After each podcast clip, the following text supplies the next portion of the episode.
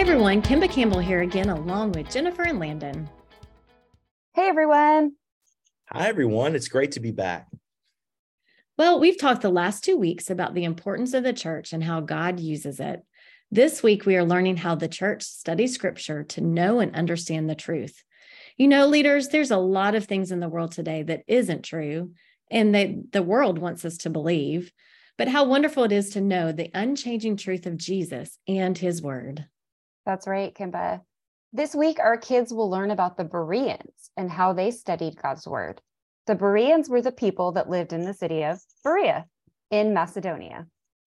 That's exactly right. Today, the city is known as Veria, which is in the, today's northern uh, area of Greece. These were a group of people that Paul and Silas preached to in Acts chapter 17, verses 10 through 15. They were so excited to hear the good news fun to just think about what that would have looked like.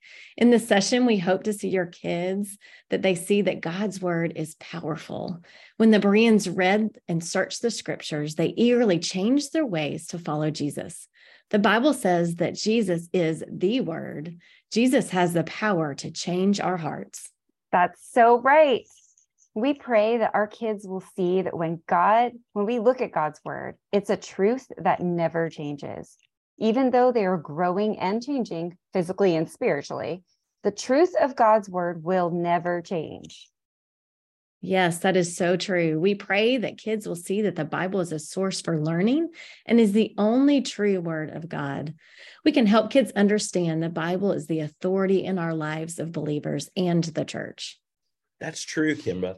The Bereans were willing to listen to the truth of God's word. And because of that, it says that many prominent women and men followed Christ that day. Imagine how amazing that day must have been. That's exactly right. In this story, the people were willing to listen, but Paul and Silas had to be willing to speak about the truth. Sometimes God just wants us to be obedient to go out and tell the world, and he will do the rest. That's so right. Leaders, the same Bible you read from as you accepted Jesus is the same Bible you have the opportunity to teach from this week. That's a remarkable opportunity. That's right, Jennifer. And leaders, remember that God is using you to impact the lives of these kids each week. Amen. Thank you so much for serving and saying yes to serve. Leaders, we just encourage you to check out the levels of biblical learning each um, age group has a different one that focuses on how you can teach that concept through the Bible story. It's such a great tool, and we hope that you will use it to serve you in your ministry. Have a great week, and we'll see you next week.